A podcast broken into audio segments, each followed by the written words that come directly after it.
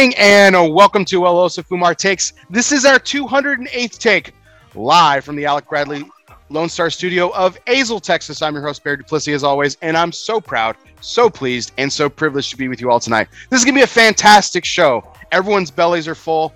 We've already gotten excited for tonight's show. We are here. We are hunkered down. We are going to have a great show with one of our returning guests, one of our OGs from back in the day, gracing us with his presence. And I'm so honored to have him back. It's going to be a fantastic show catching up with him.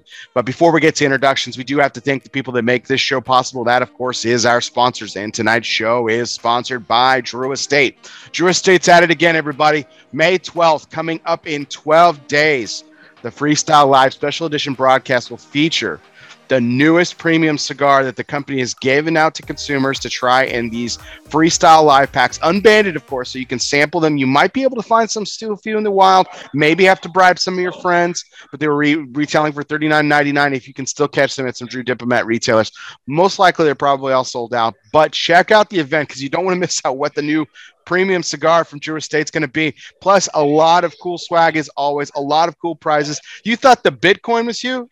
Was was was huge. Of course, they can't stop there. They're giving away a brand new, yeah, that's it, a brand new 2022 Jeep Wrangler Sport, valued at thirty three thousand dollars. I don't know how much a Bitcoin is worth, but I know how much thirty three thousand dollars is, and I know how cool a Jeep Wrangler Sport is. So you definitely want to tune in and uh, and take a shot at winning that fantastic Jeep. It's going to be a fantastic event. That's mark the mark your calendars, May twelfth, the Freestyle Live event, special edition broadcast live on Drew Estate's Facebook page. You don't want to miss it. And welcome everyone. This is our 208th take, and I'm pleased, I'm proud, and I'm privileged to welcome back our guest tonight, sponsored by United Cigars. Smoke one today and start living united. Mr. Mo Molly of Patina Cigars. Mo, how are we doing tonight? What's up, man? Thanks for having me. Oh, I am so excited to have you back. I, it's been it's been a long time, man. We're we're talking over like mm. over 160 takes, man. I mean, yeah, yeah. It's been yeah. it's been crazy. So yeah, man. Well, you you've done a great job of uh, of building your uh, your presence and uh, I mean, man, just looking at some of your guest list, uh, it's an honor to be here. So uh, to be able to come back and uh, you know, unfortunately, we only see each other really at the shows, and we never have enough time to to sit down and, and talk and, and all of that. So it's good, man. I'm excited. I, I, was thinking about that too. Like, yeah, we've only really seen each other at the trade show. That was that one time you stumbled into Michael's. Um, um, mm-hmm and and just kind of that's where we met for the first time and everything. But um, yeah, yeah. but uh, but hopefully we can actually connect outside the uh, the trade show with you coming to Texas here in a few weeks. So that'll mm-hmm. be nice. Yeah, man, for sure. So um. So I'm, I'm really I'm really excited to welcome you back though. I mean, a lot to catch up on, a lot to catch up, mm-hmm. uh, you know, everyone on about uh, Patina cigars and everything. This is uh this has been a fantastic uh, last I would say probably last you know about a year 18 months for you or so some really exciting stuff which we'll get into um, but we do have to we do have to get started I, i've had i've had a crazy of crazy weekend um, and uh, I need a cigar and I need to smoke with a good friend here. So I'm glad you're here and I'm glad I got some of your cigars. you're so, you were so kind to send me some stuff here. Um, but and and so as it has become a tradition here, uh, on El Oso Fumar Takes. My guest, uh, ha- uh, I give my guest the opportunity to, to pick my cigar. So I've got uh, I've got a couple of the Connecticut uh, opportunities. I've got the Artifact and the Oxidation. I've got the Habano in the Copper and the Oxidation, and uh, two Maduros and the one of the newest Vitolas that you offer, the Precipitation. So, mm-hmm. um, what would you like me to smoke tonight, Mo? Habano Oxidation. Right. Snap decision from you. I'm smoking the Habano Bronze. Uh, funny enough, the Habano probably gets the least amount of talk or publicity, but is the cigar that I smoke the most of. Um, Isn't that in funny? my opinion? Yeah, it's amazing. Uh, in my opinion, criminally underappreciated. Uh, but uh, yeah, man. So based on what you told me you ate today, uh, and all of that and what you're drinking as well, I figured that'd probably be. Sounds good, man. I'm, I'm super excited. Um, so this is, I, I mean, if we're talking about uh, traditional Vitola conversations, for mm-hmm. those out there uh, who are unfamiliar, oxidation is your is your Toro, right? This this double looks, Toro, double Toro. So yep. the, the, what's the is this a 53 no 53 52 54 56 56 god it looks small for 56 that's crazy. Okay. And uh, unless you got a you got an accident okay Yep. this is yeah this is the oxidation. And then uh mm-hmm. and then what's the and this is a what six and a quarter maybe? Six. Six straight up six? Okay. Mm-hmm. okay awesome. Well i figured i was gonna hedge my bet a little bit since i clearly undershot the gauge but uh i mean it's a gorgeous looking cigar the habano you said. Um Mhm. this is it's, my it's first not uh it's not a nerd size and i think uh you know so for guys like us you know that are kind of like cigar nerds it's not the size that we would necessarily gravitate towards but all of the patina blends man just sing in that vitola uh, across the board Well, and that's. I mean, that's good for. I mean, I mean, in nerdy conversations, like you said, that may not be a a huge win over, but you know, right when you're, but but let's let's. I mean, as I mean, you are you are in this business to to, to make money. You want to make a living, and, Mhm. and if you're gonna if Yeah. you're gonna have a killer cigar and a Vitola, it's gonna be the Swaro, man. So yeah so it's uh yeah the sumatra though will not have a double Toro that won't have a 6 by 56 so yeah, that was actually what I was going to ask about. Was that you know obviously Mhm. the trade show is going to come up and everything. We can we can cover that later, but uh, since you already talked about it, um, Mhm. a little bit. Uh, so there there is going to be a new offering from Patina Cigars, yes sir Right, Yep. so some- put- Sumatra, Yes. Ecuador. Ecuadorian Sumatra. Mhm. Oh, okay, okay. So Now it's gonna, it's gonna have it's gonna have a little uh I'm excited, man. It's uh that cigar is awesome. I'm, not, I'm like craving it and I have like a few samples left, uh, but I won't smoke them because I don't I want to be able to obviously keep them and just see over time how it as a benchmark, right? To see how it ages. Um, but yeah, I'm really excited about it. I know maybe like my like I'm not like jumping, literally jumping up and down, but inside there's like like my heart's beating fast and like I'm getting excited. Well, that's great. I mean, the, the you you should be. I mean, this this is your Yeah. baby. I mean, this is your thing, and uh, I mean, you've sure. it's, I mean, 2022, your fifth year, which we'll Mhm. get into and everything. I, we're jumping we're, we're jumping the gun here. I want I want there Yeah, Well, yeah, you know, sorry. All right. the but so I, I want to do I do want to get into this. So uh, you know we gotta we gotta formalize a little bit. Let's tee up the major point for tonight, which is of course as always brought to you by uh, Protocol Cigars. Um, major point is brought to you by by people, of course, because uh, cigar people, the people who know everything about a lifetime of service. That's the guys from Protocol Cigars. They're more than just pool parties and good times. Well, maybe they are, but behind the fun and the motivation is a motivation for service, a motivation for giving back. From the original Protocol Blue to the latest release in the Lawman series, Bass Reeves, of course. Protocol has always been about honor, passion, and yes, the people. It's what their life's work has been and always will be about. So, Power of the P, Protocol, cigars. So, so mo- I mean, really, uh, really wanted to. Did Juan write that? no, did I you did. write I, that? I, I actually wrote it. So, That's pretty impressive. That's really good. and, and Kevin, That's Kevin really good. approved it. So I, I got. Yeah, yeah. I, I don't know. He he sent it to Juan. He said so. I, I think Yeah, Juan yeah. approved, obviously, but okay, uh, so he gave him his blessing and he everything. gave it. Yeah, right. he gave it the thumbs up. So, um, that's a, but- that's a hell of a literary piece right there. Well, thank you, thank you. I I, I try. Um, and uh, I wanted to. I wanted to. uh, Like I wanted to give them. I wanted to showcase like their personality, like like they're they are a lot of fun on the outside, and they like they have it, Absolutely. but they they they do take they do take what they take seriously very seriously. Then they take their cigar seriously. They take hundred percent. Um, we we had one we had one on Sultans of Smoke uh, about a year and a half, maybe well now probably two years ago. Well before COVID, so God, time flies. But yeah, man, we're we've always supported protocol, and, and so he's a good dude, man. So and so is Kevin. Kevin's a great guy. yeah they're they're they're they're really fantastic people um Mhm. i i had the um i've had i've had juan on a couple of times and i've had the opportunity to interview kevin uh, individually so like it's something i've really enjoyed just getting to know them a little bit and the last interview with juan was very was you know a lot of people don't see that side of him um 'cause we, we talked a little bit about we talked a little bit about 9-11 and you know, Right. he was where he was that day and and um and it was it, it, was it was moving, man. He, I mean, he, it was very it was a very moving few mo- you know moment with him, and uh, mm-hmm. a lot of people didn't get don't get to see that. Um, that behind this you know this very you know outgoing loud larger than life personality is is right. some some real life experience i mean no mm-hmm. no other way to put it so i mean it's uh mm-hmm. it was a it was a, it was a very very moving moving uh, show. I, I thought it was really good, and I really enjoyed talking to him. Yeah, for sure.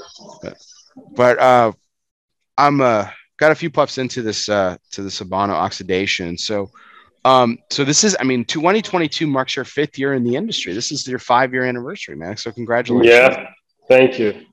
So it's supposed to be a cigar to commemorate it, but it doesn't look like I'm going to get it out in time. So it's going to be like a year six, fifth year anniversary. Uh, which you know, which is fine. So has pull the, perfect. Man. Pull the Matt Booth, you know, do like the 11th anniversary kind of. Yeah, so. yeah, yeah. Inadvertently uh, screwed up, but man, listen, when you like Patina's obviously never done a limited edition before. It's going to be the first one. Um, so it's got to be, you know, it's just got to be perfect. Or, as, I mean, as close to perfect as could be. So, yeah, one of the things that I was kind of re- remarking on when when I was you know uh, preparing for tonight's show and everything was mm-hmm.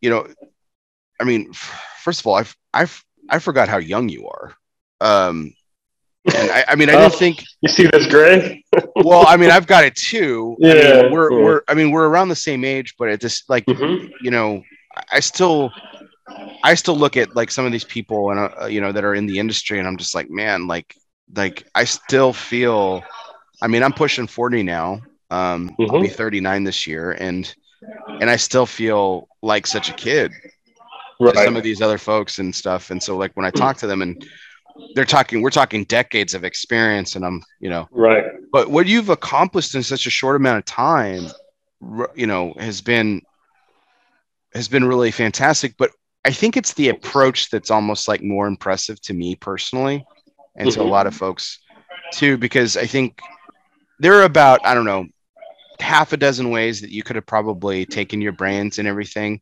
But um, you just said it a minute ago, you've you've focused on core lines, mm-hmm. which is not the hippest thing to do. No, but, definitely not. Um, you've basically done this by yourself. You know, you've you've yep. enlisted brokers and stuff from time to time, but yes, brokers. Um, but it's been a it's been a very very much a a, a your this is your vision this is your this is your journey and it's right. It's had some like i'm saying like we'll we'll get into in a few minutes i mean it's had mm, some yeah. some bumps and, oh, yeah. and along the way so um, yeah man for sure factory change distribute distribution change uh, a lot of you know just nothing ever stops nothing's ever perfect um, but I mean, I don't know if you wanted me to start getting into that. I can uh, well, whenever. I did want to take it back a couple of things because this is something we didn't cover yeah. last time we were on the show. I I found this I found this out the other day, and I and it, it was just I know this is like probably boring to most people, but I thought it was so interesting. You were in the grain industry before this? Yeah, yeah. I, well, education wise, I'm a CPA. So out of school, I was a forensic accountant. So I used to do, I mean, I started everything from divorce litigation to patent disputes uh, to um, closing banks with the FDIC in 20, 2009 and 2010. Remember oh, during wow. the global financial crisis? That was a very interesting experience and a very unfortunate one. Um, and then, yeah, man, I started uh, trading physical grain uh, for a grain company, and then here we are in cigars. So, yeah. Okay. So how did you go? Okay, so there's there's this is three this is three really crazy jumps. Okay, so you went from mm-hmm. What I imagine was a very high stress job, mm-hmm. um, yep. you know, as a forensic accountant and everything, and then you go into the grain. How how did that happen? Like what? What's the what's the Reader's Digest version there? Like what what happened? Yeah, just I, I went to the Chicago Mercantile Exchange, worked uh, in their like uh, regulation department, which opened the door uh, to the agricultural markets. Was what I was like what I was working on, and then I found out about like the physical grain trade versus like the futures market, and it just interested in me because like. So you had mentioned you had mentioned Bitcoin earlier, but it's um, for me, it was always about wanting to have something tangible. And so for a lot of people, this looks like this crazy journey of like, how did you get to it? And it is. I mean, if you think about it, it's ridiculous. But in reality, it always, there was always a purpose because I always believed that if you had something tangible that you were providing or selling or making, um, that you were uh, going to be in a better position overall, regardless of uh, economic turns and cycles, right? Sure. Because, um, like, if you're, let's say you're in the food business, right? People always got to eat. Uh, if you're financially asset heavy, those are so susceptible to market moves. Like, uh, I mean, you, you could see that in the stock market, people's portfolios. You know, um, so to me, having a tangible good that people could consume was always a goal or something like that that was tangible that you could provide to people. Uh, now, cigars happens to be a luxury item. I didn't, um, but cigars are also highly, I'm not going to say immune to economic cycles, but they handle economic cycles better than a lot of other luxury type goods. Well, clearly, I mean, the last two years of a you know international pandemic and and it's yeah. the, the industry is you know in a lot of ways thriving. Um, mm-hmm. So we'll, we'll get into that here in a little bit too. But so okay, so you go to the grain industry. You you, you move to Oklahoma because you're a Chicago right. kid. Now, right. you, were you born and raised in Chicago? Yeah, Chicago okay. city and suburbs. Yep. Okay. So you moved to Oklahoma, which I'm sure was mm-hmm. a, a, a nothing against my my my neighbors to the north, but from oh, Chicago, oh, I'm sure you, you, you guys in Texas always make fun of those guys. What do you guys call it? Texas Junior or like Texas Light or something? I've never, like I've, I've honestly said like I'm not even just saying this for the for the for the sake of like you know any audience that I have there. I've I've never had a problem with Oklahoma. Like I don't yeah, yeah. I, I mean, honest. I mean, I've spent more time in Kansas than I've spent in Oklahoma because my wife went yeah. there for college. But like, um, so I, I really haven't. Yeah, I just I never got into that. I, I never because I was never a UT guy, so I was never like, uh, oh, OU sucks. You know, oh, like, yeah, OU sucks. Yeah, like yeah. Um, I I mean, I did I did make a I did make a handsome amount of money when TCU my my college beat uh, Oklahoma mm-hmm. back in the day when they had Adrian Peterson. That's how that's how old I am. Because that oh, we're the same age. Yeah. yeah. I was gonna say he's my contemporary in college. So that's and that guy's like he's still chugging along, and they call him an old man in the league now. I'm like, right. God. I'm like, well, yeah. that's nice. Um, but um, that being said, I think uh, I just I've you know I've just never never really had anything. But like for you for you, I mean that had to be uh, oh, had to be a yeah that had to be like a a little bit of a crazy journey. So where did you move? Those at like, did you move to like Tulsa. a metro? Oh, Tulsa. Okay. Yeah, Tulsa. Yeah, I lived in Tulsa. Yeah, it was cool, man. Yeah, the the port where I was at was right outside of Tulsa. Um, you know, so we used to load barges, and and the majority of our grain would go to the river, so meaning for export. So we would sell to exporters, various grain companies. Um, dude, I'm surprised more farmers don't smoke cigars because, like, if I was like on a combine or a tractor all day, like man, I would absolutely have a cigar, but most of them just dip. So there's that. But um, yeah, man, I, yeah, it's wild how life, you know. So moving to Tulsa is how I met my buddy Drew, which led to the Sultans of Smoke, which led right. to doing the cigar with James Brown, which ultimately led to Patina.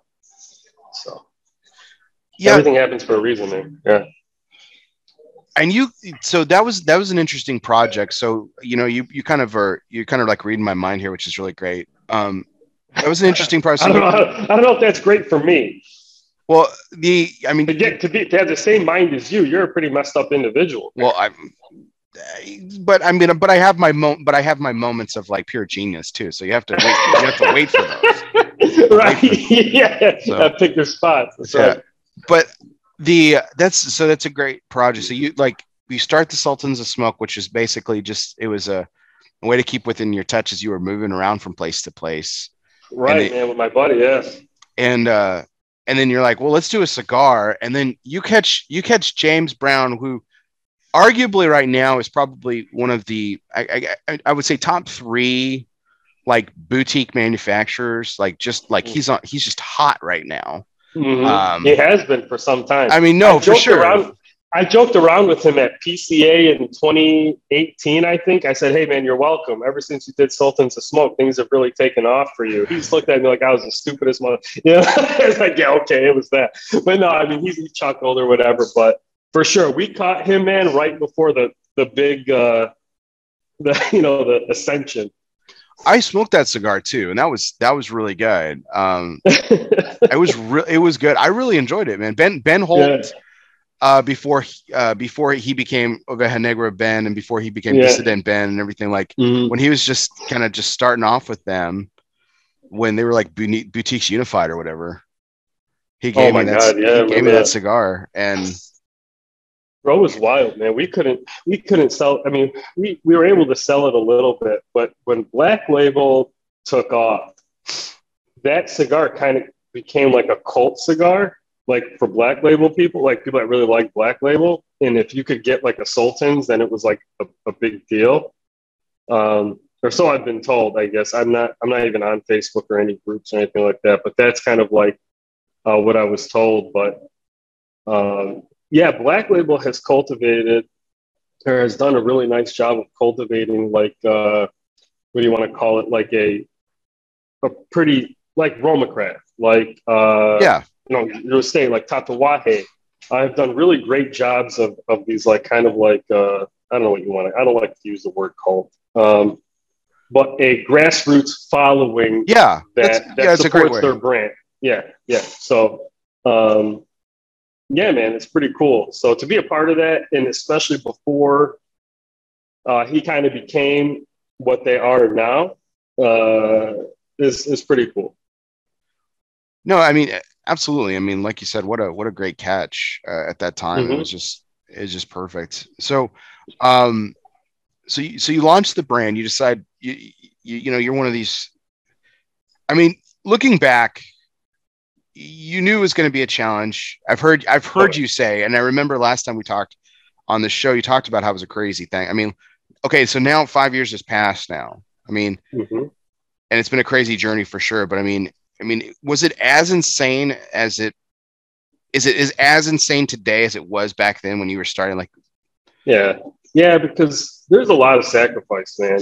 See, and I talked a little bit about this on on another platform too, but I think sometimes our industry could do a little bit of an injustice in what we portray to the outside world about our industry, if I if that's kind of how I want to put it.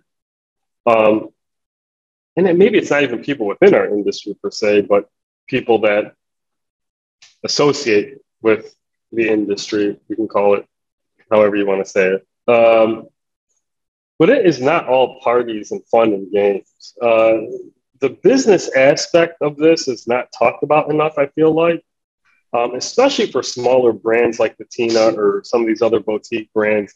There is a genuine uh, struggle in trying to gain footing and trying to, in the things that you sacrifice in your personal life, things that you sacrifice uh, professionally, uh, where you could be on that level versus where you are in this. I mean, there's a lot of these things that kind of go into it. But I will say this it was all worth it. So, as much as sometimes it's difficult and you, you wonder, like, man, was this the right thing? Because I think you always go through that. Um, I think ultimately the strategy that I have in place is going to lead to a sustained level of success versus flash in the pan. I've never seen anything um, have staying power that happened overnight. I mean, dude, you and I are the same age. Even the Bulls, before they started winning all those championships, they had to get through the Pistons. and it Right. took them forever. Yeah. Okay. First was that, you know the Pistons had to get through the Celtics. You know, um, and it's like this. There's this like rite of passage almost, whether you want to recognize it or not. Like I'd be worried about the brand if it was an overnight success, but I am learning all of the toughest lessons on the smallest level possible. So as you grow, you've already experienced in how to deal with some of the issues that you may have. So as you get bigger, those issues are not as big had you never experienced them on that smaller level. Well, it, it's it's funny, you know. You and I were talking about this before the show, like what I do for a living, and I I was talking about how I sell software, and I Mhm. sell software to business owners. Mhm. So, and it's it's a specific niche of a business. It's the service industry. So, like Right. your lawn cares, your landscapers, your cleaning Mhm. companies, things like that. And and for a lot of these business owners, it was an overnight success. They they they experienced this rapid growth and scale that they just didn't know what to do with. Mhm. And you know, you start with you start with them, you know, you start with the mower, you start with an aerator, and then you're starting knock. You're literally old school knocking on doors, and then Mhm. before you before long, you're at hundred customers, and you're at a thousand, and you're like, what the heck do I do with my like? Yeah. I, Mhm. I I don't know how to keep. I don't know how to control this, but Yeah. so you so you and this is what I was talking about earlier. You you you went a route that again is not the hippest route, right? You you, you really dove into your core lines Mhm. and and, and There, you can you can never be uncool if you were never cool to begin with, okay, right? fair enough. I mean, that that's the reality of it, man. Like, yeah, I, I don't strive for cool. I strive for longevity. Uh, can your can your brand, as it's presented, stand the test of time through various trends, through various whatever? That's what you're trying to do. Because trends are going to come and go, man. And the reality is, when you're a small brand, you have to pick and choose, right? And if it, unless you have the means to chase every brand or every trend, you gotta you gotta really solidify uh, the long term, man. So it's it's like being an investor versus being a trader, right? Mhm. Neither one is wrong. Neither one is neither approach is wrong. It's just what works for you. If you're a trader, you're looking for quick hits, right? If you're an investor, you're going to play the you know the swings in the market. You're going to pick your spots. You're going to whatever, and that's kind of just the difference. So that's I'm taking more of an investment approach.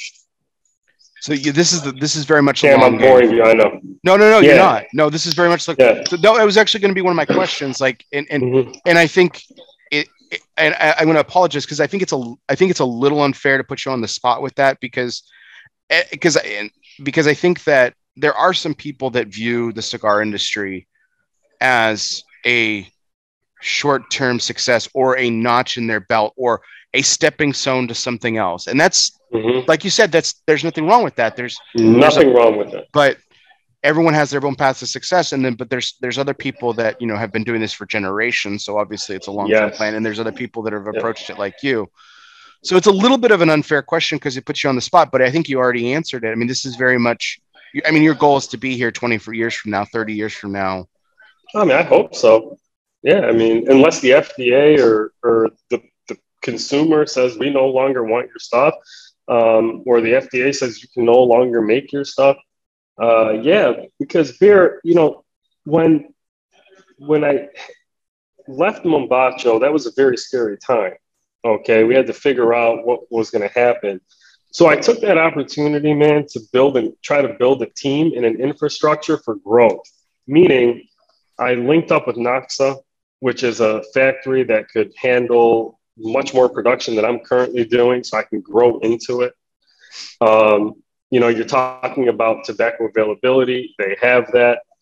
Um, they grow their own tobacco, so that was a big thing. And then teaming with Sutliff, having a 150 year old name that people recognize, distributing your cigars. These guys could distribute currently much more than what I'm currently doing. So now you have this thing in place that you can grow into versus um, having to worry about where you're going to go next if you reach X level, right? sure So yeah, that was a big. That was big. So yeah, I mean, so since we talked last, there obviously mm-hmm. these these those are two of the biggest hurdles that you talk that you kind of have gone through. Because the last time we saw each other was actually 2019. You weren't part of the Mombacho booth. You were kind of. I, I think I saw you in. I think I saw you with Akil Kapachi yeah, yeah. booth. Yeah, with um, yeah. And um, and then not not long after that, you in I think it was November, you formally announced the factory change. Mm-hmm. But okay, so we we talked last time about why Mombacho because it allowed mm-hmm. you to it allowed you to do something in a unique space in a mm-hmm. unique mm-hmm. way where you had a lot of control yeah, man. And Claudio, you know, I don't ever want to take anything away from Claudio. I mean, Claudio's doing projects for with other people right now. He's continuing. You know, Claudio has a very unique way of blending cigars that I think people can, you know, gravitate towards and things like that. So to work with him was was pretty cool too, man. You know, oh, that was a big a big draw of it as well.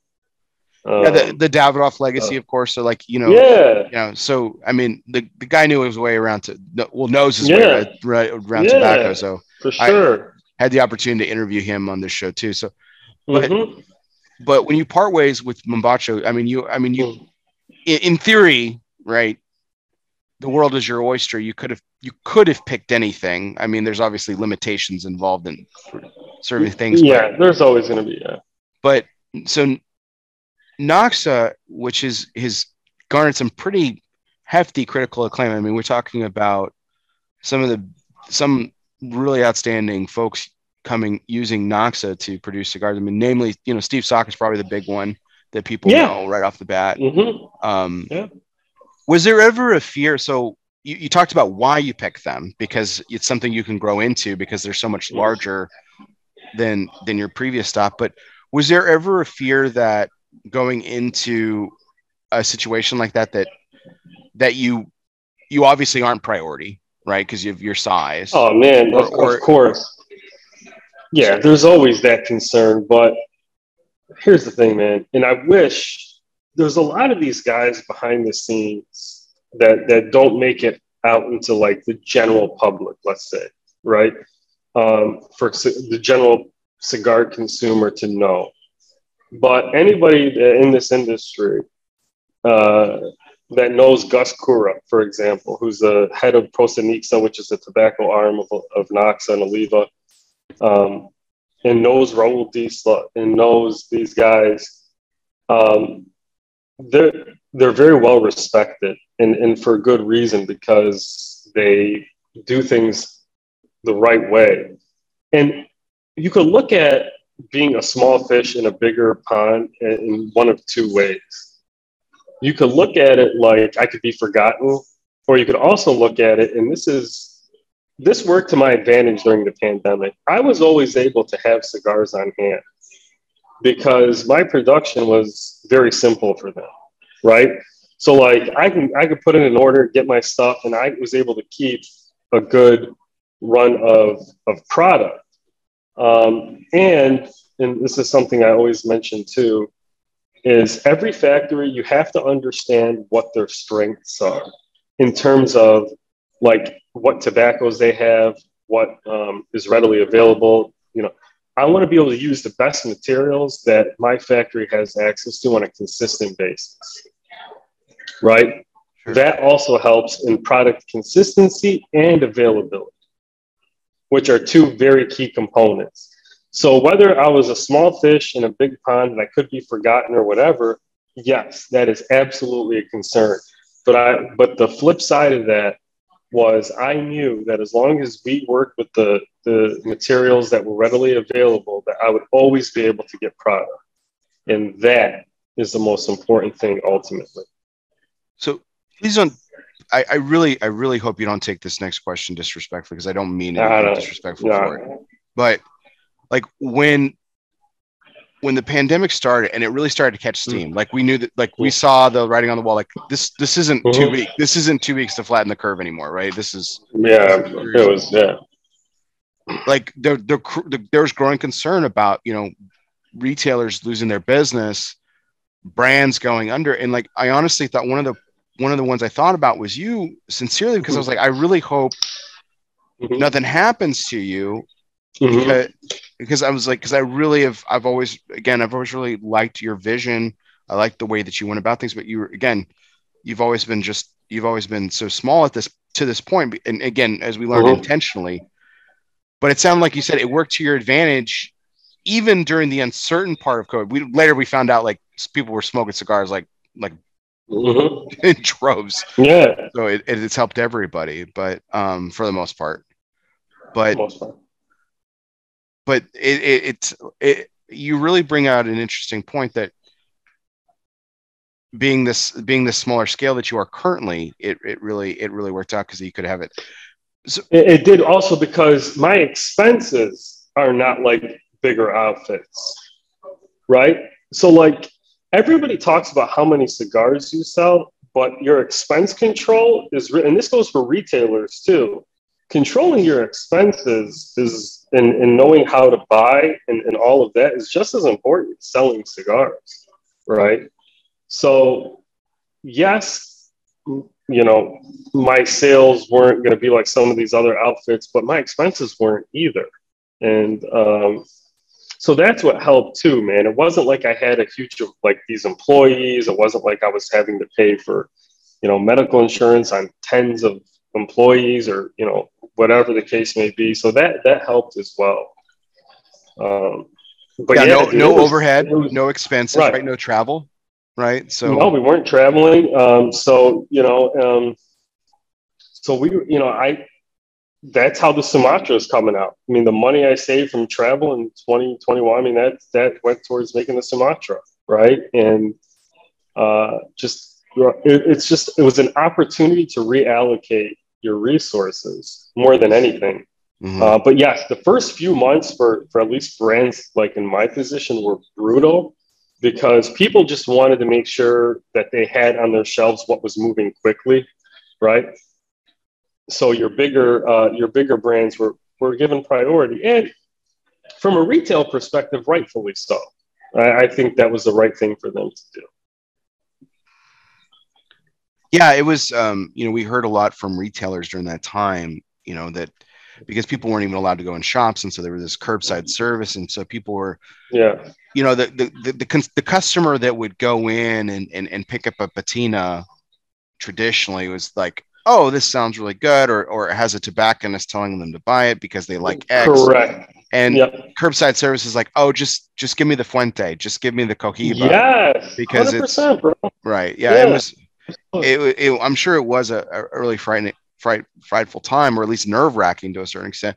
So you talked about the materials though. So this was another interesting thing that I wanted to ask. So like okay so i mean let's i mean agriculturally speaking like tobacco is different from year to year. You try to get as close as Yeah. possible and everything like that but there's vintages and all this other stuff.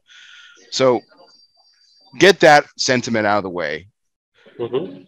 Now you've transferred now you've completely changed factories so i mean we're talking about Mhm. different fermentation styles Yes. different rollers and rolling styles Mhm. now you Mhm. own the blend it's yours your recipe Sure.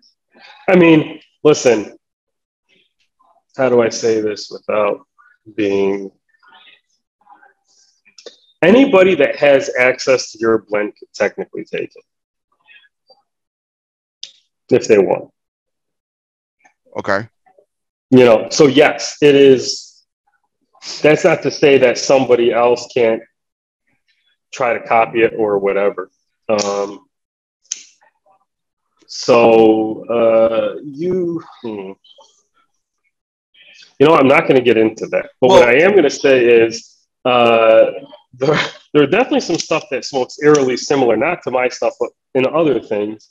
Uh, but I did tweak the blends a little bit when we went to Noxa, and that was again playing on the strength of Noxa and what they Okay. had available to them. and Mhm. and and that was actually the road that i was going down so i mean not, Yeah. not to touch that that uh that bag of cats but Yeah, the yeah. uh you know you you you so you did tweak the blends and everything Mhm. but i mean there were i mean i know some people that have been fans of yours from day one myself included Thank you. that um that really enjoyed the blends before and I definitely, I mean, I definitely noticed a difference, but I, I, Mhm. I don't want to get into like, oh, that one was better. That, that that's just, I, I, I don't think that's fruitful. But I, I really, I really enjoyed both, and I, I still do. Thank you. And and Yes. I think, I think you're, it's about. It was about as easy of a transition as I've seen from companies and people who have trained transferred manufacturing of cigars. Like What, what helped, bro, was that we were already getting tobacco from Costa Nixa anyway. okay, You know Okay, what so I mean? So the tobacco was like, you know, it was a lot of the same tobacco that was already in the blends anyway. okay, Uh, you know, not hundred percent, but um, you know, uh, you know, the Nicaraguan stuff and uh, the Habano at least was was Costa Nixa to begin with. Uh, the Connecticut, Claudio used to get it from both Costa Nixa and ASB, depending, but um, now it's obviously Costa Nixa, which is again Oliva. Um, so, not to be confused with Oliva Cigar Company. right. It's It Tobacco, Yeah. correct? Yeah. Yeah, yeah. I'll t- tell you what this this this uh, Habano is really hitting its stride here. About I'm about the midway point of the cigar. Um, Mhm. the spice is really picking up on the retro.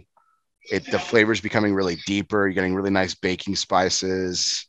Um, I'm really, really, I'm really enjoying this. Um, this is actually my first, not Habano, but this is my first Habano in the oxidation Vitola. So, Oh yeah, yeah, yeah. I uh, it's funny. Like again, not so like the Maduro, for example, right? That blend is the original size of that blend is the double toro, is the oxidation. That is the truest representation of that blend for that cigar. Whereas it's not in the Habano and the Connecticut, but when people ask me what if I want to try the Maduro, what should I smoke? That's the size I tell them because that is the original size of that blend. And I think that surprises a lot of people. Um, but the thinking behind it was okay, so now I got to backtrack a little bit, right? So there is a dis like there's a disconnect between social media cigars and brick and mortar on the ground cigars, right? And a lot of times, what you see on social media is not indicative of what actually moves in stores. Um, so when you were looking at it from that perspective, I was like, man, I need a bigger, bigger ring gauge Maduro, right? Like I'm completely missing that segment. I would do tastings, I would do uh, events or whatever. Oh, I only smoke Maduros. Oh, do you have a Maduro? Well, what do you, okay, yeah, I normally smoke, you know, X, Y, Z. So for me, that was that was where I thought I had to start in coming up with that cigar. so fair enough. So you mentioned earlier about how not being not being susceptible to trends. And I'm not trying to trap you here, Mo, but I mean, there are obviously, as a business owner and everything, there are trends you have to pay attention to. You have to be cognizant of trends and Right. pick and choose which ones you believe are here to stay. Okay, some Right. trends stay. Right, exactly. Uh, yeah. So Six by 60, Yeah. for example. Yeah, I mean, some trends stick around. So you have to like look at look around and, and be like, okay, I think this trend has staying power. I think this trend's a fad. I think this trend might stick around. And you could be wrong. And that's okay. But you got to pick and choose. You can't follow every single thing.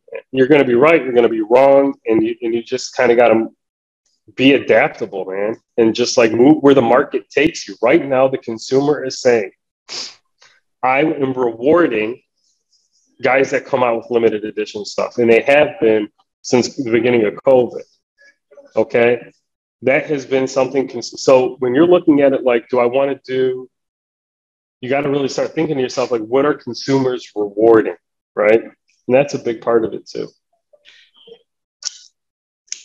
and but uh but to that point too like they're they're like you said you have to be cognizant of certain trends and you're it's funny because long before you even d- decided to create patina Mhm. there there's a trend that has now become the staple of the industry where and that's nicaragua manufacturing Mhm. you know Yeah. people people thought I mean, this is crazy to think about now. And, and, and, and, and certainly there's some of his contemporaries that were in the same boat. But I go back to like Nick Perdomo. Like people mm-hmm. thought he was crazy. People thought him and his dad were nuts for mm-hmm. Building an Esteli. And it, and at the time that he built this infrastructure in Esteli and, and now the Esteli has, you know, along with all these other great manufacturers and everything have, and have built up Esteli into this you know really great community. I mean, there's car dealerships, there's multiple hotels mm. now. I mean, it's a small yeah, yeah. town, but mm-hmm. yet mm-hmm. it's it, it, it's predicated on the cigar industry and and you know mm-hmm. Nick and and his father and and some of his contemporaries are instrumental in that, and that was considered a fad. That was considered a right. And, yeah, man, for sure, for sure. I mean, bro, look at uh, like uh, Peruvian tobacco, for example. You're starting to see that pop up in a lot more stuff. There weren't a ton of guys doing that uh, before. And I, man, listen, when you use Peruvian the right way, uh, it's fantastic. It's a nice, you know, sweetness to a cigar, and um, that but, uh, floral aromatic. Yeah, it's yeah, it's, it's I like nice, it. man. But you know, there are some things like that. Just you're right, bro. Like you, you gotta to, you know, there's staying power. But when you start seeing Plasencias, you start seeing, you know, Don Pepin, um, these guys are Padron. These are heavy hitters that, you know, you knew something big was going on, uh, mm-hmm. and there still is. So, um, yeah, I don't know, man. It's it's fascinating. But yes, you're right. Well, and I mean, think about. I mean, when you and I first started smoking, mm-hmm because we are around the same age and stuff. I mean, and this is why it, it's a it's a bias that still has stayed with me. Although I've I've since had some enjoyable ones, but like I I typically steer away from a torpedo because mm. it was it was such the thing when I first started smoking in my early you know late mm-hmm. teens early 20s it was you know everyone had a torpedo and and I mean there's no other way to say it man they just not all of them were good. Some of them were just mm-hmm. really bad, and they just yeah, construction wise and and everything like that, and smoking wise and everything like that. So I'm always very cautious when I'm approaching that Vitola, um, in general, and mm-hmm.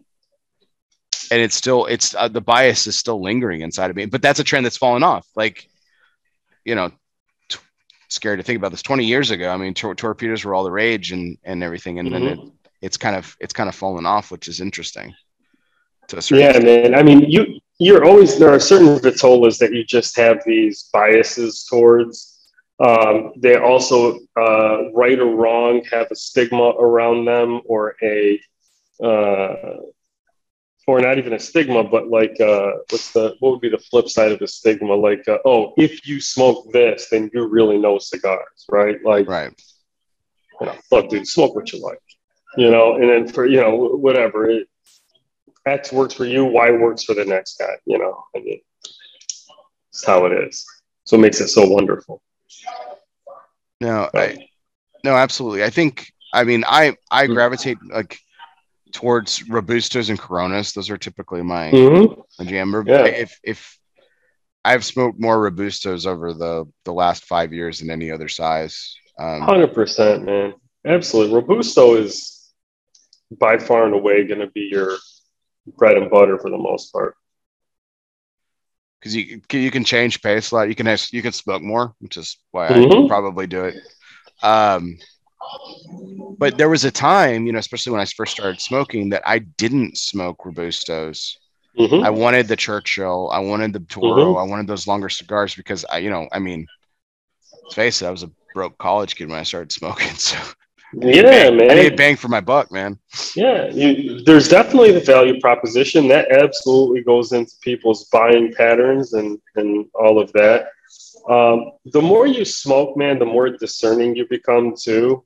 Uh, I think that's part of it, and you start to find your wheelhouse. Um, I'm a big believer that cigars are about profiles, not so much specific, um, specific like uh, taste uh, mm-hmm. like what you might get from a cigar. I think, like even working in retail, if you figured out what a guy's profile kind of was, you Yes. could fit them in a bunch of different cigars. Oh, And they 100%. couldn't. They didn't even have to use the same tobaccos, but you just knew, okay, that's the kind of profile you're looking for. It could be ABC, right? And so, And um, if and if they didn't like that, mhm. you you because of the tobacco in it, you could be like, okay, I can still steer away from that. That's the major difference maker in this. correct, hundred percent, man. Yeah, Yeah, no, Mhm. absolutely. One of my favorite things to do and I miss about everyday everyday retail is that. But yeah, um going into that uh about profiles, like I remember I remember you talking one time, not an interview with me, but it was somebody else, an, another interview. I can't remember who you were talking to, but Mhm. it kind of stuck with me. And I think some people do this as say this kind of thing as lip service, but there was a Mhm. there was a very genuine sincerity to your remark when you said, "Look, I'm these are the cigars that I make, and there's there are people that like patina cigars, and there are going to be people that I that don't like it, and it's nothing Mhm. personal. It's just how everyone's palate is subjective, and everyone Yeah. says that." But there was there was the way you said it, and there was some certain there was just this level of sincerity to it uh, that I that just captivated me. I don't know what it Let- was. Let me explain to you why. Because when I first started, I used to take it personal. And then I learned very quickly that if I'm going to take, listen, man, literally, I can go online and I could have one guy say it was the greatest cigar he ever smoked, and the next guy will say this is absolute crap. And you just have to live with it. And because, you know, n- nobody really says it's absolute crap, but you know what I mean? Like, I don't like it. I like it. I don't like it. I like it. I like it. I like it. I like it. I don't like it. Okay. And so you have to learn to live with these. If you're going to put yourself out there, you got to learn to live with that stuff. And you got to learn how to accept it, whether you agree with it or not. Doesn't matter.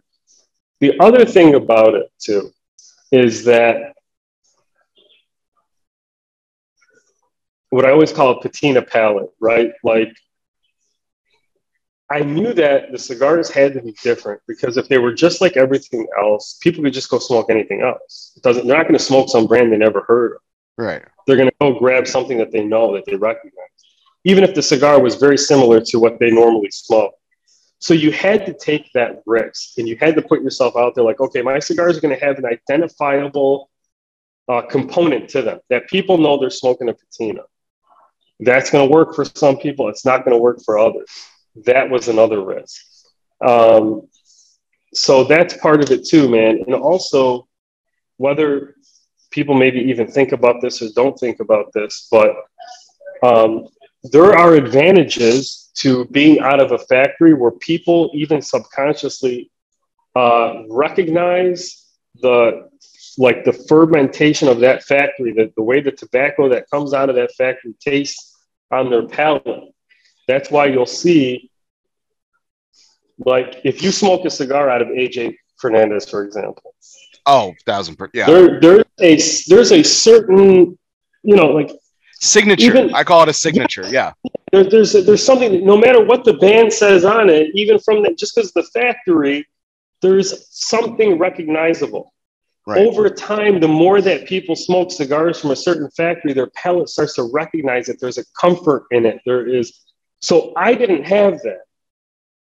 Right? It was like Right. a completely foreign, like, not only were the cigars a little bit different, but this firm, this this taste, this this ferment, this whatever, the signature is unrecognizable to me. So you were battling a lot of that. Um, but uh, Okay.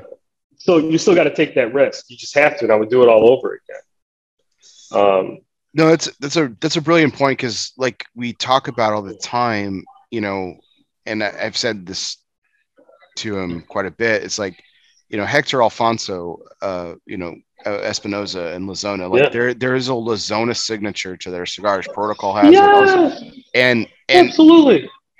and for whatever it is, I mean, I mean, nine times out of ten, This is not a hits- negative thing, hit- by the way. no, it's not. We It just- hits it hits my got- palate. It's not a Yeah, negative. No, same way. You know, yeah, Aganorsa is one of those. It, I mean, I, I would say, I mean, we can argue all day that pretty much everybody has it, and but it's those cigars. I think that you know, for the people who have spent some time in this industry that can recognize Right. those signatures, and and when they do something truly unique, there there's something that ca- that, that captures them. Like oh, so we we talked about AJ. So here's a great example, right? So AJ teamed up with Jochy Blanco in what's probably one have been one of the truest collaborations that I've seen in quite some time, and it was the San Mhm. Lotano Dominicano. That Uh-huh. cigar did not taste. It did not have the AJ signature. For that matter, it didn't have the Jochy signature. Mhm. It was a completely unique tasting cigar that I, Mhm. for, for my palate, I dug. It, it, Yeah, it's yeah. great. It's and and I don't like it because it's AJ, and I don't like it because it's Jochy. I like it for what it is, Sure. and it's it, it. I wish there was more of that, but I understand why there's not. but, but, but, but, but you also kind of, you know, from a longevity standpoint, though, you do have to have, you do have to create somewhat of That's what I was getting at. That's what I was. You know what I mean, yeah. man? And Mhm. and that, um, and I guess what I'm trying to say is I needed to try to make sure that my signature was different than other people's signatures because you can't, you can't be, uh, you can't stand out otherwise, right?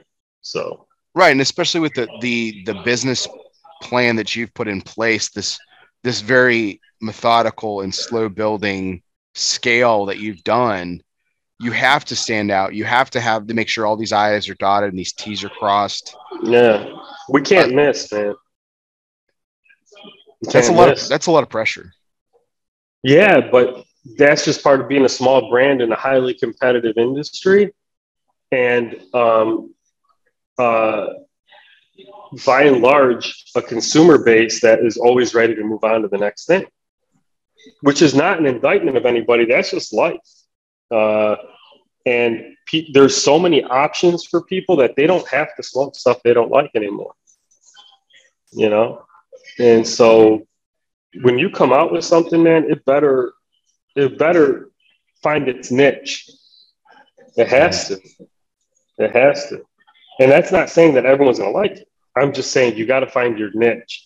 And even within finding those niches, your niche could vary by by geography. My niche in Texas might be different than my niche in California, which might be different than my niche that I fill in New York or Philly. Um, but as long as you find your niches of where, where you where you fit in uh, and just want to try to be a part of a rotation, that's really what you're going for. so there's been something that's kind of been bothering me and i and i have to and The way the Red all- Sox been playing. yeah that too so duh. yeah, No, that's same just- with the White Sox. That's just Yeah, agonizing. No, I was I'm in a baseball chat with some gar- media guys, and I was commenting actually before you joined the, the show tonight. I was Mhm. just like, I was like, I, I, why am I being punished, man? I, I said they were going to suck last year, and they caught everyone by surprise. I said they were going to Uh-huh. suck this year. I know I was right, but like, do they have to be like? Does it have to put me through this much suffering? Can I just? Can they just they be bad? find a way though. Like- yeah, yeah. Like, do they have to lose by one run every fucking game? Like, can we just? Mhm. Can we just Mhm. lose really badly all the time? man. it oh god it's brutal it's it, but no um okay so oxidation copper artifact all Mm-hmm. Yeah. in line with the patina name this you know and, Yeah. and we've talked about the name beforehand so where does precipitation fall into this this is the this is the i i don't get it i and it's Yeah, well, I mean, the elements are what cause the the patina to happen. okay Yeah, yeah. I mean, that's kind of where that comes from. But look, at man, if I can go back and do it, look, that was my attempt at trying to be cool or trying to be trendy or trying to be boutique or whatever by naming the sizes. And going, if I would go back and do it, I'm not sure if I would do it again. But ultimately, it is what I did. And now it's kind of too late to go back. But, but yeah, Well- that's where precipitation comes from. okay well aside from the fact that i just didn't get it until now that Yeah, that's yeah. that's on i think that's i think that's on me i don't think that's on you i and that's why I said like i wouldn't like that but what i think i'm gonna i'm just gonna disagree with you there because i think i think i think the the naming of the vitolas and the way that you did yeah it might you know from someone who's like looking at like a catalog maybe or someone who's Mhm. looking at an order sheet maybe Right. might Right. cause right. some confusion. But I, I think to the consumer, I think it cre- it creates this niche that you were talking about just a moment ago. So I, Yeah. I don't. So I, I I'll disagree with you there. I think it it it sets you apart in a lot of different ways. It is unique. I don't. I'm. I, I tell you what it does, and and this is. I mean, this is super nerdy, but I have friends in this industry that get really they get really feisty when they. You corrected me at the stop of the show, and I said, "Oh, Toro." You said, "No, double Toro," because it's not Mhm. a Toro, right? It's not a six by Mhm. fifty. It's a it's a six by fifty four. So it's you know they get really feisty when you name cigars like Toro and it's not Robusto and it's not a five by fifty, right? So you you can get around that by calling it precipitation else, and you can Yeah. you can be creative and but and and, yeah. and still and still be true to the identity of what patina Sure. is Yeah. and have fun with it. And here's the Mhm. here's the bonus for everyone out there who wants to smoke patina cigars. These are Mo's paid so much attention to this stuff. Like this is like he's not putting out a Vitola because it's the Vitola. He's putting out the Vitola because it works with the blend. Yes. And I've heard you say this. So so it doesn't matter that it doesn't matter what size it is because it's named something else. And so Mhm. like the like there's Dude, there's a was- lot of leeway I- there. I mean, I'll tell you how that cigar came to be. Was in 2019, Chicago had a polar vortex where it was absolutely freezing outside, like beyond, like stuff was brutal. And I was like, man, I'm buying like all these cigars of like these petite robustos and stuff from, and I'm like, man, why don't why doesn't Patina do one? And that's how that cigar came to be. I You know? I So I think it's I think it's a really lot I think it's a really lost Vitola simply because again when we're talking about value proposition right it's mhm. it's it's really hard to see but what I think it lends to even blends who even brands who've been around for at least a while even like yours self included is it it gives them it gives your loyal fan base an opportunity to to always have the patina uh, to have a patina in hand right because like yeah. like you know not everyone has time for an oxidation not everyone has Yeah. time for an artifact but it's like Yeah. man it would be really good if this was there was a shorter cigar well yeah. boom yeah. there you go Hundred percent. Yep. It's about functionality too, man. Even even when I test blends, I do it in a functional manner. Like I don't sit in perfect conditions to try to figure out if I I I take it with me. I drive with it. I set it aside. I go back to it. I um because ultimately it's gotta no one not many people uh, smoke under perfect conditions um, so you have to be able to emulate that through figuring out if a blend is going to withstand the way people are actually going to smoke it. you know, versus uh, you know being in like a, a an incubator, if you will. That might be the first time i've ever heard that Mhm.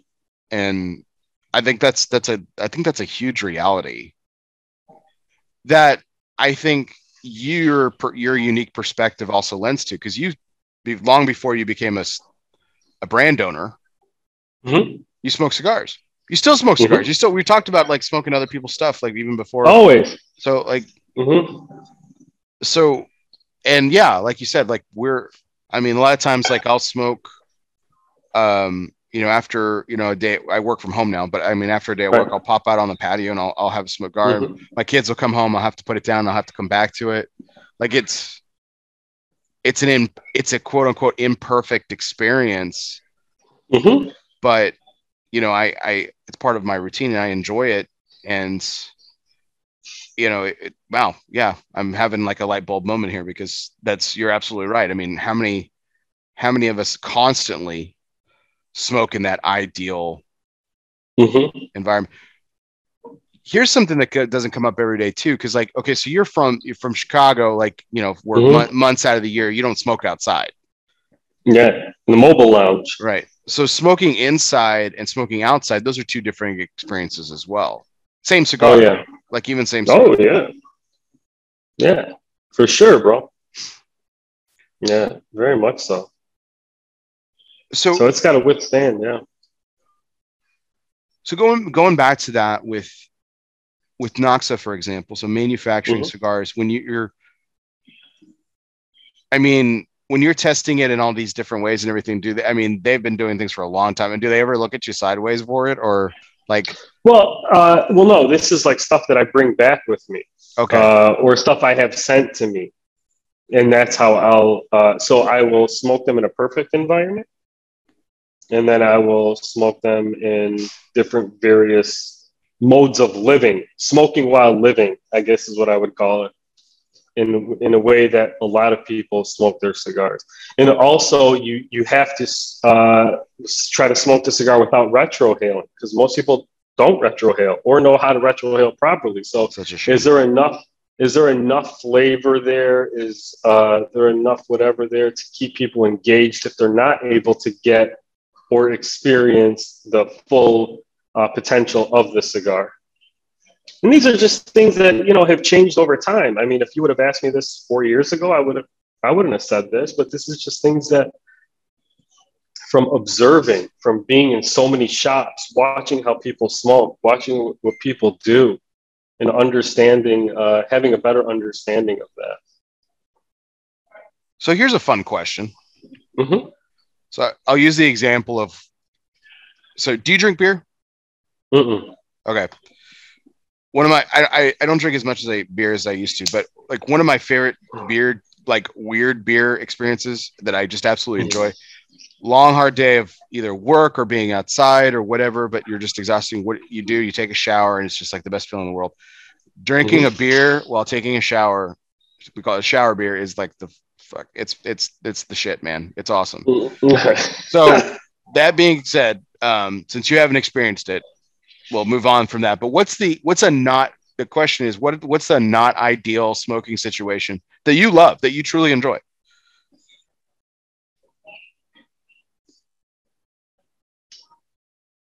uh, definitely smoking while driving.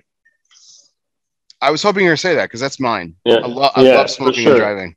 yeah. It's like, man, I don't care what traffic is like. I don't care how long somewhere it takes me to get. I have the cigar, and I'm just kind of like, all right, well, I'll get there when I get there. I'll, Might suck for people waiting on me. I'll never forget this uh, this scenario. So before I worked at Michael's, I worked at a shop called Pops that unfortunately closed down this year. Um, and I would travel from Fort Worth back to my home in Euless at the time. And it, it was, you know, after a long shift, so it was the middle of the night. And so like, you know, a Yeah. straight shot, you know, 20, 20 minutes, so like that. It wasn't a big deal. One night, um, I got stuck in traffic at like midnight. I mean, we're Mhm. talking about standstill. I couldn't move. I couldn't exit. I mean, construction? like I, I, it's been a while. I can't remember, but yeah, something like Yeah. that. But we just Mhm. weren't moving, and I was like, "What?" Yeah. So I was like, "Okay." So I was basking in the moment because I had my cigar. Well, I finished that cigar, and I, I picked up another one, and I smoked through that one. I'm, I'm kidding you not, Mm-hmm. and, and I haven't moved, Yeah. Yeah. and I'm like, "Oh crap!" I've only got one cigar left, Mhm. and that's when I started freaking out. I was like, "Oh shit!" Like that's when I started Yeah. stressing. Like for the first for for two cigars, I hadn't moved. I literally had not Mm. moved. Mhm. and I was fine. And then I looked down as I was putting out that second cigar and about to light the third one. I'm like, oh shit, I'm in trouble. Mhm. Luckily, something happened and we started moving again. And I I finished the third cigar as I was rolling to my driveway. So a drive that normally took 25 minutes took uh, nearly three and a half hours. Like it was just crazy. And yeah. Always got to be prepared, man. Always Yeah. be ready. and so, no, and since then I, I carry a lot more. And people always make fun of me because of how many cigars I have. I'm like, no, trust me, Yeah. man. One of these days, one of these days. Yeah, man. I got. situation. I let me tell you, I was driving back from Michigan in the middle of the night in 2019 during that polar vortex. It was freezing. Hit a pothole, get a flat tire. Literally could not feel your fingers. So I, you know, I was waiting for the tow truck or whatever because, and uh, luckily I had cigars with me. If I didn't have cigars with me, what would I have done for two and a half hours? You know what I mean? right. Always got to be ready. hundred percent. Yeah. So a couple years, so so a couple years ago, you you released the Maduro, and now Yep. we're finding out you're going to be putting out an Ecuadorian Sumatra. So Mhm. you you went with you went with uh, Connecticut, which is a, obviously very popular Habano, which Mhm. is and was and is a very very hot wrapper to use in terms of so you you like you said you're building for sustainability there maduro Mhm. the natural progression like you said you're going to Mhm. events you're doing events and people are like ah maduro Yeah. maduro and i'm sure you Yeah. pointed them to the habano but it probably just didn't Yeah. take. Correct. so now comes the time for this fourth core line Mhm. and i'm assuming the ecuadorian sumatra is going to be a core line Yeah. Yeah. okay okay Mhm. So, what was it about Sumatra and not the other dozens of choices that you had that were like, this is then this is the next step of patina? And get right. So, strength of the factory, what's readily available, what can I get on a consistent basis? Uh, what can I get high quality of at a consistent on a consistent basis? Uh, and not only that, but I feel like when you're talking about different wrappers, Sumatra has its its own standalone place. Um, and there were certain benchmark Sumatras that I use of like, can it compete with XYZ?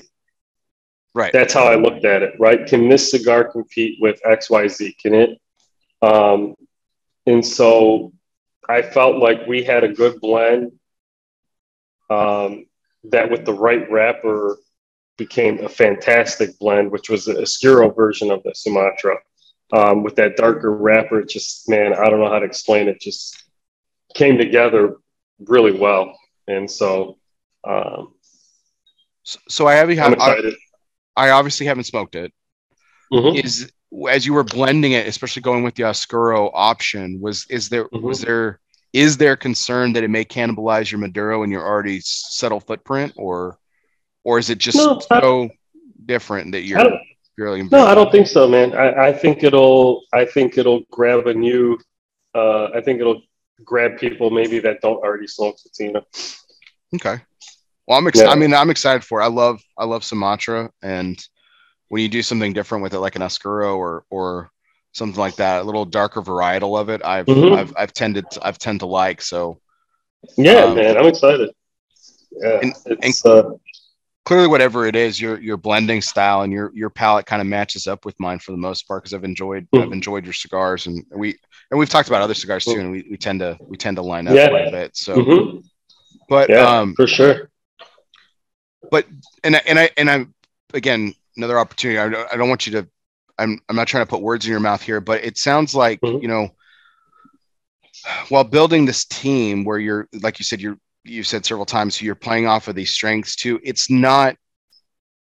While it is emotional because this is your brand, this is your baby, and these are your Mhm. blends, and it is your palate. Right. You're also being incredibly pragmatic and business minded when it comes to these decisions because you you because you have to be i mean there's sure there could be Yeah. people that don't and then you end up not having product when you need it so that's that's a Yeah. downer but Yeah. have yeah, you man. You. go ahead i'm sorry Yeah. No. I mean, listen. So uh, the the anniversary cigar is going to be a Connecticut broadleaf, for example, right? Um, why don't I make uh, a regular production broadleaf? Let's just say.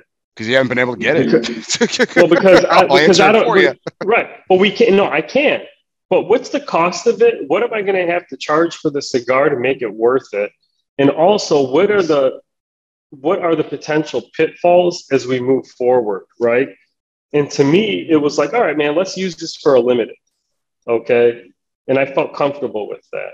But um, you have to, man. It's like this is this is an art in a lot of ways, and it is kind of like um, you know coming up with these recipes to create uh, something.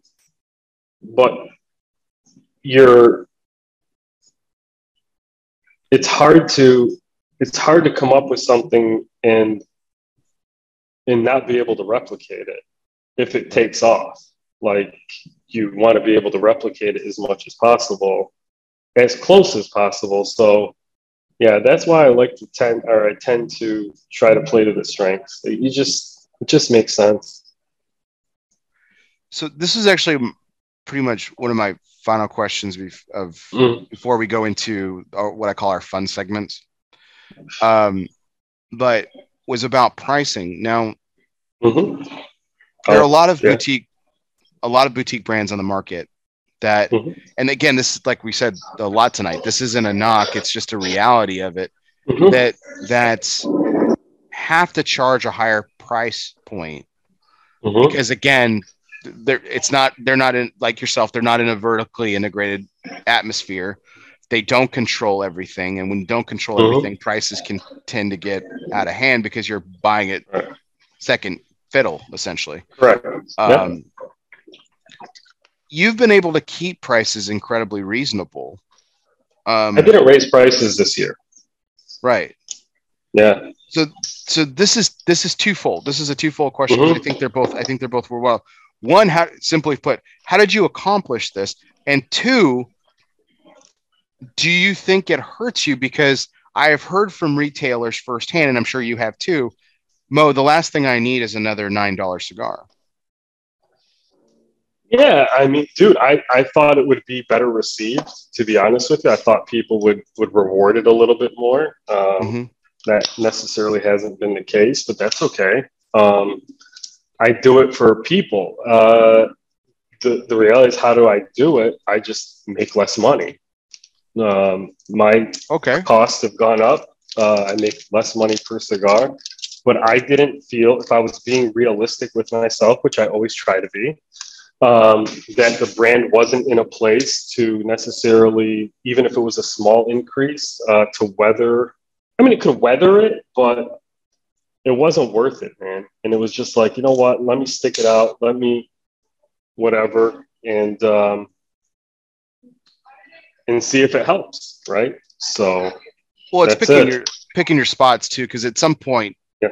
It's oh yeah, if things continue like yeah, if things continue like this, I have I'll have absolutely no choice. But you're uh, or you're out of business. I mean, you're like you're right, you're, or I'm out. You're you're well, you're basically a charity at that point. Right. So. Mm-hmm. And yeah, so I got a, uh, but no, and, you know, I felt like I could weather it this year, and that's what I'm trying to do, man. And uh, I think people have had enough of their costs increased on a lot of different things, and maybe uh, you know patina isn't one of them. So, no, I think it's I think it's fantastic. I I mean I per, as a as a consumer I appreciate it, and I've I, I, I get that logic. I've never owned a retail shop, so I I, I mm-hmm. don't have that perspective.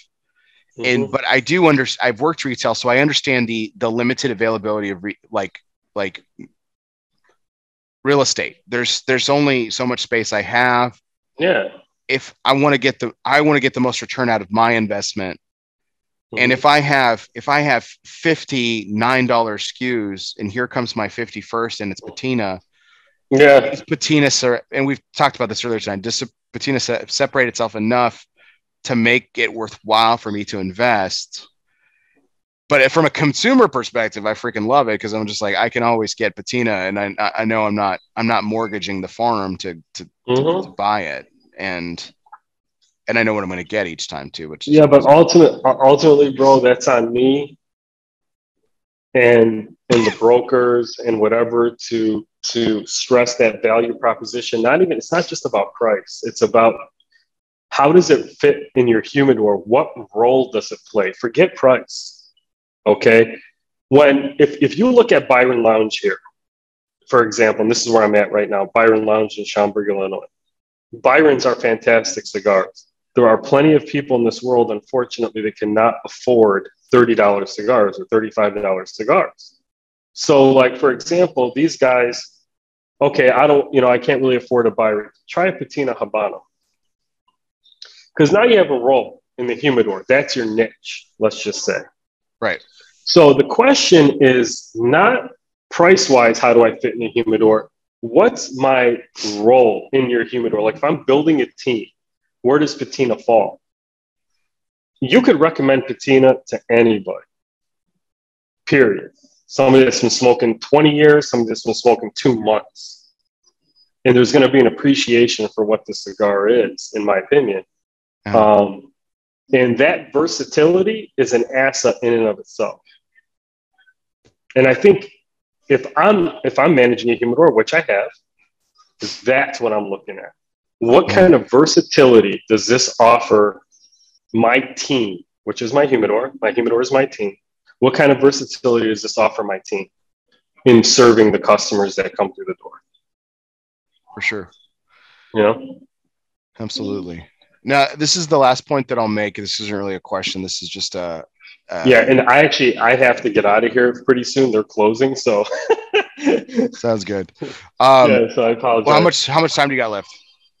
Probably like five ten minutes. Oh So goodness gracious! apologize. Oh Yeah, goodness yeah. gracious! Okay, uh, man, I should have covered this beforehand. So, well, let's go. Let's get on it. Um, check out Patina Cigars, guys. But here's my point: is that you know everyone that I've ever talked to that knows Mo um, is a uh, has nothing but fantastic things to say about. Him. I'm not saying this because he's here. We talked about this actually before the show.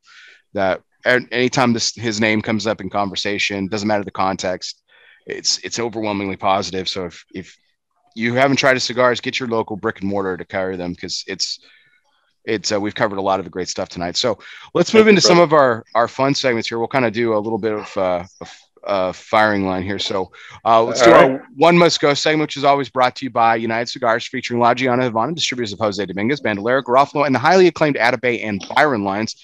Smoke one today and start living united.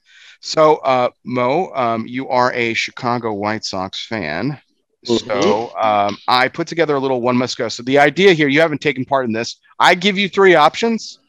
Yeah. You got to pick one of them. So this is what I came up with. I'm going to go ahead and Mhm. share my screen here, and uh, and we're going to go ahead and do a little bit of a slideshow here. So we're going to do this, and so we're talking about different eras of the Chicago White Sox Mhm. uniforms. Okay, so um, we've got the 1940 the the presentation.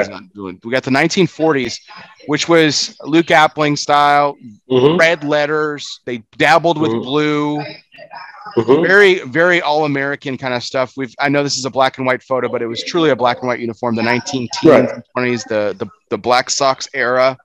Yeah, Shoeless Joe. Shoeless Joe, Yep. and then Pudge, Uh, baby. and then the Carlton Pudge Fisk, Tom Seaver in that Yeah. photograph, the the Yeah. socks across the chest. Yes. I have that jersey. So I love that jersey. So- Yeah. so one's got to go, Mo. What is it? Which oh, one the, is the it? 1940s.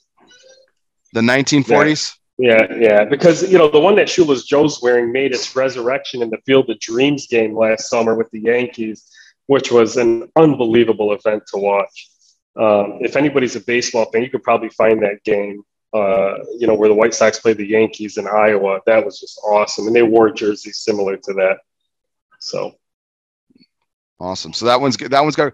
I I I had the same thought just because I Mhm. think when I think of the White Sox, I do think of that era with Shoeless Joe. Mhm. Field of Dreams is my favorite movie of all time. Mhm. Um, Yeah. and and you can't. And the the 80s Pudge. That was that was the White Sox I knew. Like it wasn't Yeah, until right. later until the the more mo- the more modern Yeah. look that we have really kind of came Mhm. into it. So correct. yeah. um, so that was our one must go segment brought to you by United Cigars, featuring La Gianna Havanas, distributors of Jose Dominguez, Bandero, Garofalo, and the highly acclaimed Atabey and Byron lines. Smoke one today and start living united, and you can visit lounges like the one that uh, Mo is closing down Mhm. tonight. Yeah. um, Great moving- cigars. So our our next segment is brought to you by Asylum Cigars. Refuge is more than just a physical place; it can be a state of mind. Some of the life's greatest reflections can be found in your own personal asylum. Moments like these were made for Asylum Cigars. So light one, light up an asylum, and choose your refuge. Now, we talked about smoking experiences in non-ideal places, Mo. But w- Uh-huh. the- what this segment is about is, you know, cigars are a community. They're m- they're typically and mostly enjoyed by people who are around other people, lounges, or just having a cigar with a buddy or something like that. It's about people as much as it is Mhm. about the cigar. But every so often, we get that one moment when we're by ourselves Mhm. and it's that single moment, and there's probably been dozens in your smoking career, but what's Mhm. a moment that comes to mind that you were like, man, this place right now, this cigar, I'm so.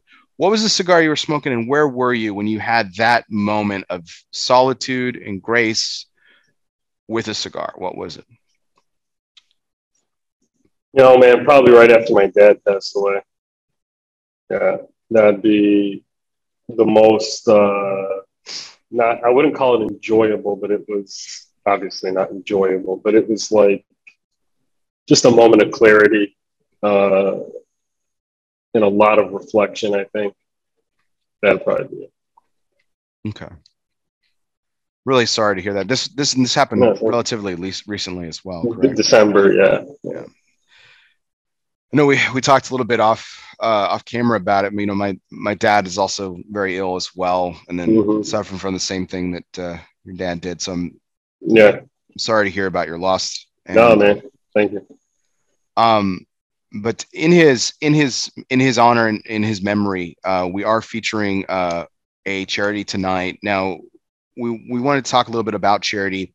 Um, we've talked about Keep Memory Alive on the show before with Matt Booth, uh, who also Mhm. has a parent going through a similar situation. Right. And um, there are great organizations that deal with dementia and Alzheimer's, and uh, Mhm. encourage you to all check them out. But uh, but you wanted to talk a little bit about charity in itself, Mo, when we talked about this. And when you when I first broached you with the subject, what it was it the thought about giving back that really kind of that really kind of struck you? Man, I this? think, listen, there is, um, the reason I didn't want to pick a specific charity is because everybody needs to find their niche of what they want to give back to. But I, I, I truly believe that, especially in today's world, we have this unhealthy sense of self empowerment, meaning we oftentimes attribute our successes or whatever to ourselves more than like maybe we should because there's there's a lot of people that work hard that don't attain the success of certain people right? So there is this um, in my opinion again without getting too but there is a blessing from somewhere that is giving you this bounty of of whatever you have. And uh, those things in my opinion um, if, you are blessed and to have the means, that you have a, an obligation to give back to people that are less fortunate than you or don't have the same opportunities as you, or maybe uh, ill or in uh, circumstances that are less than ideal. Um, three of the d- things that really like drive me, for example, are children, um, orphans, and you know obviously alzheimer's dementia because of the way it's touched my family but um, those are kind of things that are dear to me for example uh, but everybody has their thing and it could be diabetes uh, it could be uh, your religious institution. It could be uh, whatever. It could be your own your hometown if they have a project for example. So but i think it's important to recognize that whatever you have could go away and I'm like it doesn't if it goes away tomorrow you're not stupider than you were today. It's just you're tested in different ways. And if you are blessed enough to have you should help people that don't. And that's just kind of how i, I think of it No, indeed. I, I, go back to this phrase that I learned quite a while ago. It was if you're, and you basically said it without saying it, which is if you're going to be blessed, be a blessing.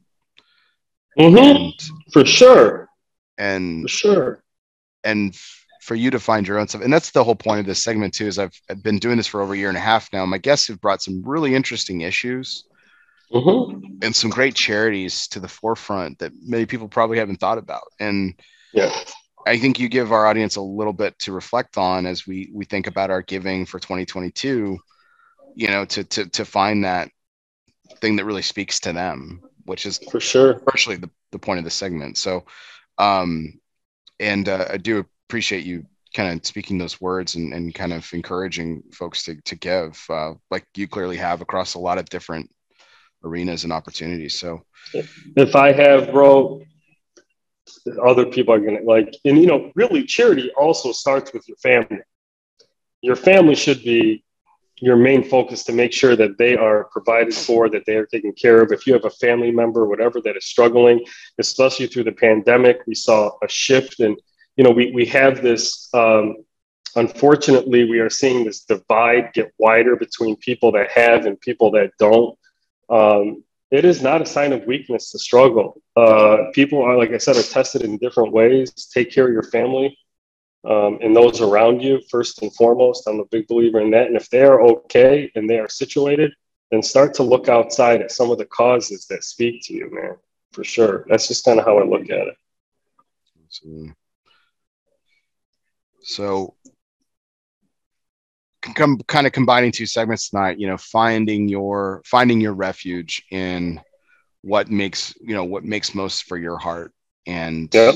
and you know along the way enjoy a cigar for yourself so, oh yeah absolutely um, so last two questions mo and then we'll we'll call yes, it next sir. i know you got to go so uh real quickly uh pca this year are you will you be attending as part of the the sutliff yes. uh yes. conglomerates I will, mm-hmm, I'll be in the Sutliff booth Yep. Fantastic. Well, good to good mm-hmm. good to see you there again and everything. And yes, uh, sir. When you talk to them next, tell them thank you for the cigars once again. Yeah, man, uh, for sure.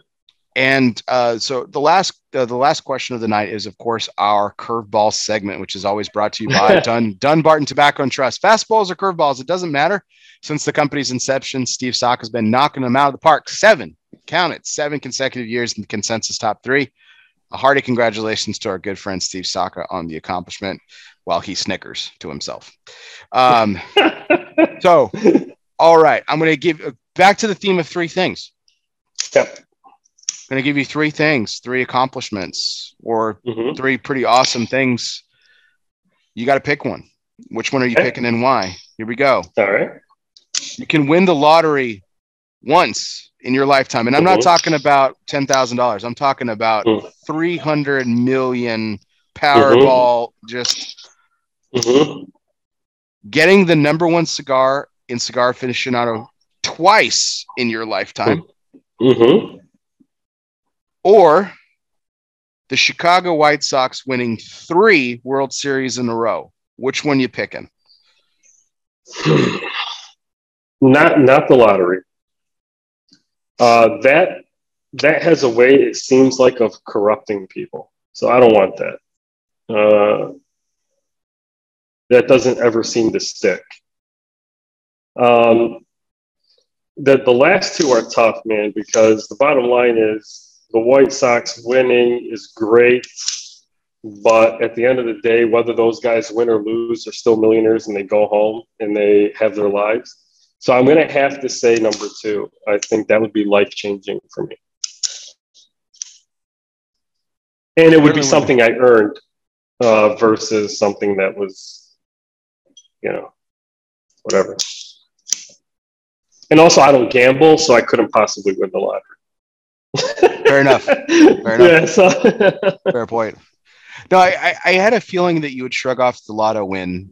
I don't know why. Uh, I didn't have mm-hmm. like the reasoning that you had and that you gave, but I, I, for some reason I felt like you would shrug it off. But uh, Man, you see those stories all the time. Easy come, easy go, baby. Yeah, absolutely. Mm-hmm. Well, as we we as we close out tonight's take, I really do appreciate your time, Mo. I know you got to run. Tell your friends there at the Byron Lounge uh, uh, just how much we really appreciate their time this evening as well. I will. Giving you some uh, hopefully some hopefully some free rent on the space. Hopefully. Oh yeah, for sure. Uh, Come on, these guys these guys are like family. Yep. Absolutely. And uh, that's what lounges are for people. So as you uh, checked out your brick and mortars this week, uh, look around for some patina cigars, and if you don't see it, encourage you to find some uh, and smoke some of Mo's uh, great selections. Be on the lookout for the latest core line, the Ecuadorian Sumatran Oscuro, that will be hitting your retail shelves soon mm-hmm. and uh, and also that fifth anniversary cigar that may end up being a sixth anniversary. We haven't decided yeah. which. um, Let's hope not seven. Yeah, absolutely. Mm-hmm. So mm-hmm. for everyone out there, we really do appreciate all your likes, shares, and comments. Check out our YouTube channel. As always, you can hit the subscribe button. You check out our Facebook page. Hit that like button. It'll tell you about a calendar of upcoming events and upcoming guests. We've got some great ones on the horizon. We've got Tony Bellotto coming back. Uh, we've got uh, Bradley uh, Rubin coming back. We've got some great folks that will be coming in the next few weeks. You definitely don't want to miss a, a beat as we have some great takes on the horizon. So definitely check it out. We've also, uh, if you're listening to us later, wherever you listen to podcasts, whether that be on Apple Podcast, Spotify, Google Play, Podbean, or wherever you listen to podcasts, be sure you hit the download, subscribe, and review button. If you already are a subscriber, do me a favor, hit unsubscribe, but hit resubscribe because that really helps my numbers and helps me get great guests like Mode uh, to come and grace our presence. So thank you so much to all our audience for hanging with us tonight. Uh, Mo, thanks for the thank rapid fire here at the last few minutes, but I enjoyed our no, thank you guys. So everyone out thank there, you thank guys. you so much. Uh, this was our 208th take live mm. from the Alec Bradley Lone Star Studio of Azle, Texas. I'm Barry Duplessis. He's Mo Molly. Guess what, everybody? We'll see you next time.